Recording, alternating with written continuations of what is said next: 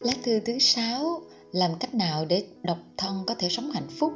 Thật ra thì Sala đã trả lời câu hỏi này rồi, nhưng mà vẫn nhận được ừ, cũng cùng một câu hỏi như thế này gửi về trong những ngày gần đây. Tất cả chúng ta đều muốn hạnh phúc, Sala cũng vậy.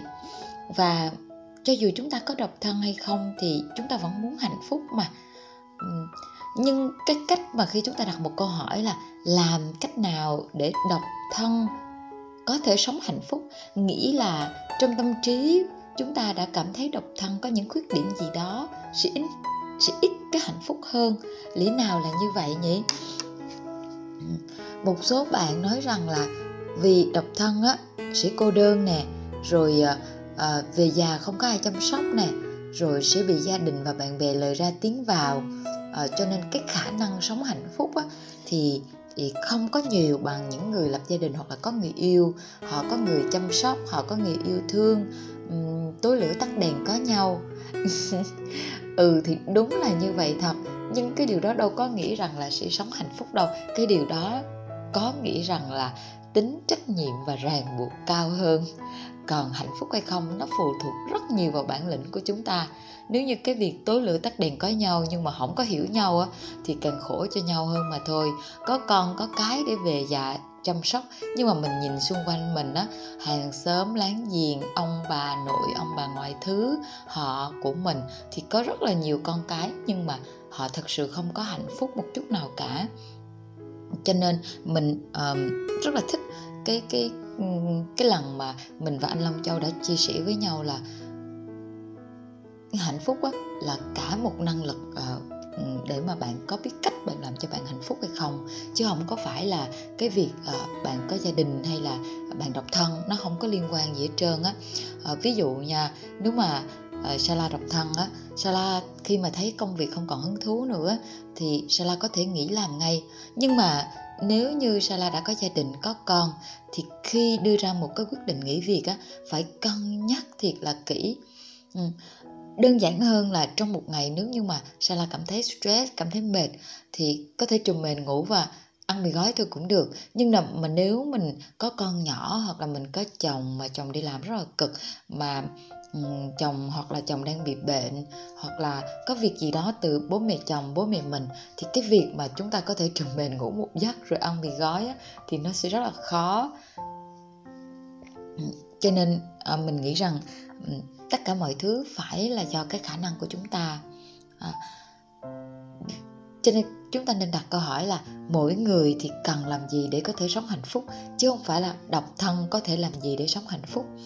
À, xin nhắc lại là cái việc chúng ta hạnh phúc hay không á nó thật sự không có liên quan gì tới độc thân hay là có gia đình cả đâu ha. À, tùy vào hoàn cảnh của chính mỗi người mà có một cái sự uyển chuyển một cái cách sống khác nhau. Nhưng mà cơ bản thì Sala nghĩ rằng là vẫn phải đảm bảo được năm yếu tố sau một là thức ăn được cân bằng. Để tâm an thì thân phải khỏe. À, nếu mà bạn cứ sống vô độ uống rượu bia hút thuốc ăn nhiều dầu mỡ thì có muốn hạnh phúc cũng không thể đâu. À, nếu mà chúng ta ăn quá nhiều đồ ngọt thì có khả năng sẽ gây ra stress này ù lì này tâm trạng đổi hỏi này nhưng mà nếu chúng ta kiêng khem đồ ngọt một cách quá mức á, thì chúng ta cũng sẽ dẫn đến cái việc là tâm trạng dễ cáo gắt bực bội. Um, cho nên là chúng ta nên ăn uống cân bằng và uống nhiều nước, ăn nhiều rau xanh. Cái thứ hai đó là chúng ta phải vận động và vận động. Trong bài viết à, làm sao để độc thân giải quyết tình dục cho sạch sẽ thì Sala đã có phân tích kỹ cái kết quả của cái quá trình vận động.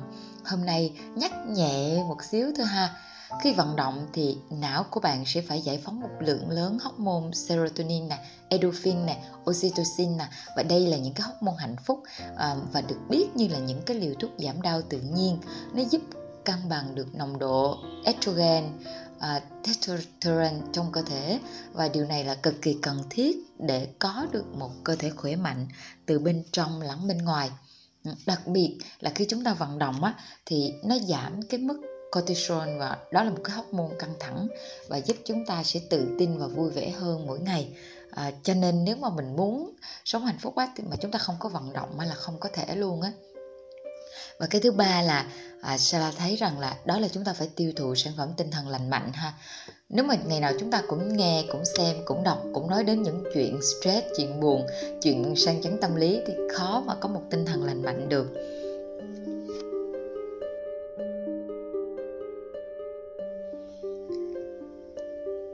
Sala thì làm công việc tư vấn tâm lý mà. Lắng nghe rất là nhiều chuyện buồn của tất cả mọi người, cho nên ừ, tinh thần của mình á mình phải giữ cho thiệt là vững trong cái quá trình lắng nghe những cái câu chuyện đó. Còn nữa đó là mình à, phải à, vận động nhiều hơn rồi mình à, phải giải phóng những cái câu chuyện đó ra khỏi tâm trí của mình. Chứ nếu không thì thật sự là mình cũng sẽ rất khó có được một cuộc sống hạnh phúc khi mà ngày nào mình cũng chỉ nghe mấy cái chuyện ly dị nè rồi phát trinh nè rồi à, đánh nhau nè rồi à, phản bội lừa dối trời ơi nhiều nhiều lắm. Nhưng mà mình thật sự thì rất là yêu công việc của mình. À, và mình cảm thấy rằng là à, công việc tư vấn tâm lý thật sự là một công việc mà à, giúp cho mình trưởng thành hơn rất là nhiều. À, một công việc rất là ý nghĩa với mình. Nói à, nói hơi à, cá nhân một xíu thôi. Và cái thứ tư đó là à, chúng ta phải cho phép bản thân mình nó có những cái hoạt động trong ngày mà nó mang lại cho chúng ta một cái sự thoải mái và hạnh phúc nhất định. Ví dụ đơn giản thôi là Sala có một cái thói quen đó là đánh răng. À, mỗi lần mà à, đánh răng á, là cảm thấy rất là thoải mái rất là vui. Không biết nữa cho dù là stress cho dù là hôm đó rất là mệt hoặc là hôm đó ừ, nhậu khá là xỉn đi chăng nữa thì mình cũng sẽ đi đánh răng. À, và cái giây phút mà mình đánh răng á, là mình cảm thấy rất là sảng khoái luôn. Ừ. Bên cạnh đó thì thỉnh thoảng mình cũng có thể mua một cành hồng tặng cho chính mình nè pha chế một cái món ngon mình yêu thích. Thì làm những cái việc nhỏ nhỏ đó không có cần kế hoạch à, ừ, cũng không cần hứng thú. Ừ. Thích à, thì làm mà không thích thì có khi cũng làm bởi vì mình biết rằng là cái kết quả của nó sẽ giúp cho mình có được cái tâm trạng rất là thoải mái thì mỗi người chúng ta nên list ra cho bản thân mình một vài cái hoạt động đó. Và cái thứ năm đó chính là uh, quan trọng nhất là phải định hình được giá trị sống và tư tưởng nhân sinh quan. Đó là toàn bộ những cái kinh nghiệm những cái cách chúng ta đánh giá uh, về cuộc sống về con người uh, và nó là những cái tư tưởng chủ đạo xuyên suốt mục tiêu và hành động của chính chúng ta.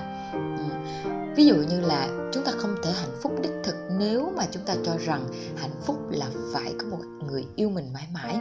Nếu mà có cái quan điểm đó trong cuộc đời thì rõ ràng không có thể nào hạnh phúc được vì làm gì có cái tình yêu gọi là mãi mãi. À, chỉ có tình thương tình nghĩa à, sự hy sinh và bao dung giúp chúng ta mãi mãi ở bên cạnh nhau mà thôi chứ không phải là tình yêu. Uhm. cuối cùng thì um, nếu mà chúng ta có thể sống hạnh phúc này mạnh mẽ cân bằng thân và tâm hiểu thấu bản thân mình và những quy luật của cuộc đời.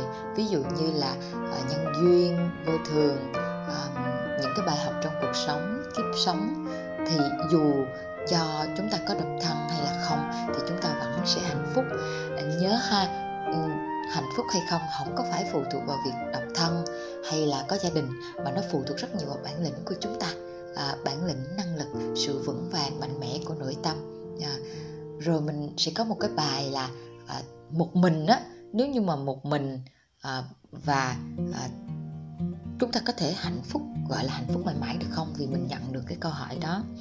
Tạm biệt mọi người chúc mọi người có một ngày cuối tuần thật là vui. Và nhớ subscribe kênh uh, comment uh, những cái chủ đề bạn, bạn thích ha. Tạm biệt.